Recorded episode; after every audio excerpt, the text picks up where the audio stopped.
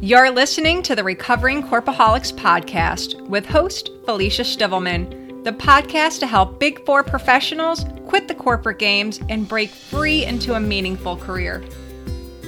In today's episode, we're going to talk about some great tips to help you job search while you're busy working full time at your Big Four job.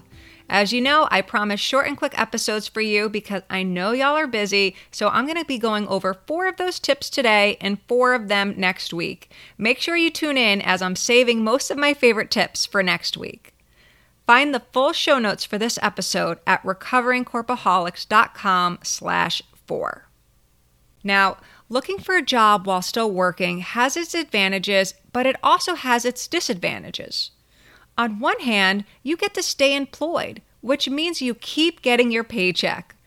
On the other hand, finding the time to apply and interview, all while playing it cool and perform, can be tough. So, how can you make job searching easier on yourself while working full time? Let's get started with tip number one.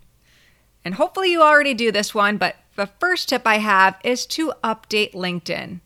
Even if you're not sure what your next move is, it's always better to have your LinkedIn profile updated. First of all, you never know what employers are looking at you and may offer you your dream opportunity. I know when I was working at a big four, I would get at least one to two recruiting messages each week on LinkedIn as I always kept my profile updated. Now, people are always looking for Big Four employees, so even if you just said manager, Big Four, or whatever your title is, you might still get those messages, but you get what I mean. Always show your value and what you bring to the table.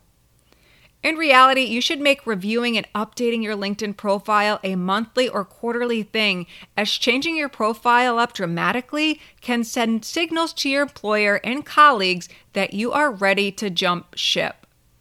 There are three quick tips that I like to give with LinkedIn.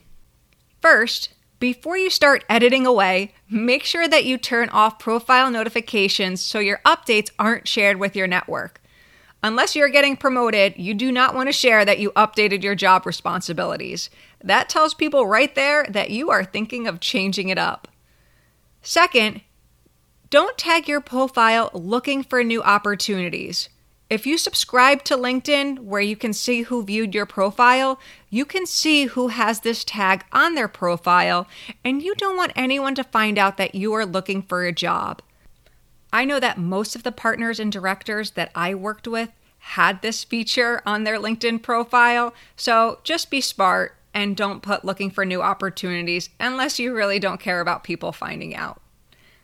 The third tip I have is remember that you are still employed with your current job. Another dead giveaway you are looking for a new job is to change your profile so much that it may not match your current job at hand. For example, maybe you're a finance consultant, but you want to break into technology. Highlighting tasks that you only do 10% of the time may send signals that you want someone to see you in a different light. Now, it's okay to show this, but this is just a tip to be cautious on what and how you share your information. The second tip I have, and what would seem obvious to some, is to keep your job hunt or dissatisfaction to yourself at work. Now, you think that you may do this, but even the closest coworker can accidentally spill the beans. What I've come to find out is that it is so competitive in the corporate world that if someone has a way to get ahead, they are going to use it. And if that's not the case, there's just a lot of gossip, and your secret's going to get out one way or the other. And as soon as others know that you want to leave, it's like a small matchbook fire that spreads like wildfire. Every time you make a simple mistake, even if it was human error, is now due to you not wanting to be there anymore. This could also affect your project status as well. Maybe they need to take someone off a project due to budget issues.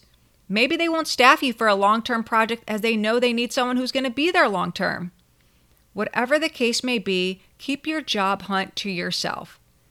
Now, if your partner or director does ask you if you're thinking of leaving, that may put you in a bit of a sticky situation. You don't want to lie, but you also don't want to put it all out there. Keep your response vague and always add a positive spin at the end. It would sound something like this me leaving? I mean, I get so many of those random LinkedIn messages, but as of right now, my interest is staying here. I really like the team I'm working with and where I'm headed, and I really value my career.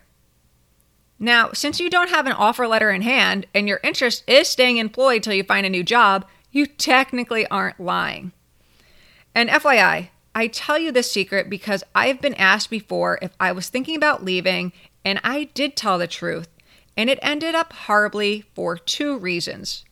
First, the moment I told my boss I wanted to leave, and only to go to another line of service, I wasn't even quitting the firm, I was alienated. I felt like everything I did wasn't good enough and the work just kept piling up. Her tone was different with me. I felt like I was left out of meetings and important conversations. And secondly, she didn't support my choice and made it very clear to me. She made sure to tell me that I would never make it, and honestly, it was so discouraging as I really looked up to her. Working with her then became toxic to me, and I couldn't wait to not work with her anymore.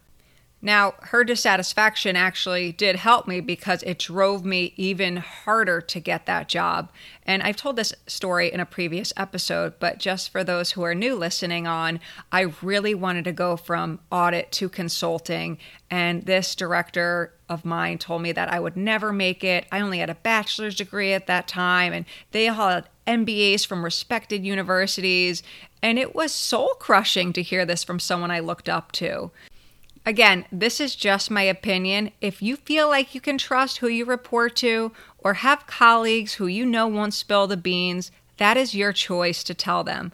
But if you do, maybe just share your thinking about it versus telling them every little detail. The third tip I have is similar to not sharing your job hunt or dissatisfaction at work, but goes further to say be smart on social media. You may be excited for an interview, but don't make an Instagram story saying, Wish me luck. And also don't start trash talking your day or an event at work. You never know who is watching you and reading your post and sharing it with others. Also, now is the time to clean up your social media and make sure that you have a consistent brand across your network, and also to make sure that you're on private if you don't want anyone to see your posts. The fourth tip I have is to be smart about where you upload your resume. I know you want to leave your Big Four job, I've been there, but don't start posting your resume everywhere, especially places that are publicly where someone can find it. Big Four recruiters are looking for candidates all the time and may stumble across your resume. Be smart about how you apply. Now, those are the top four tips that I have for you today. Next week, I'm going to share with you the next four tips I have, with them being my favorite. So make sure you tune in. See you next week. Stay inspired and live powerfully.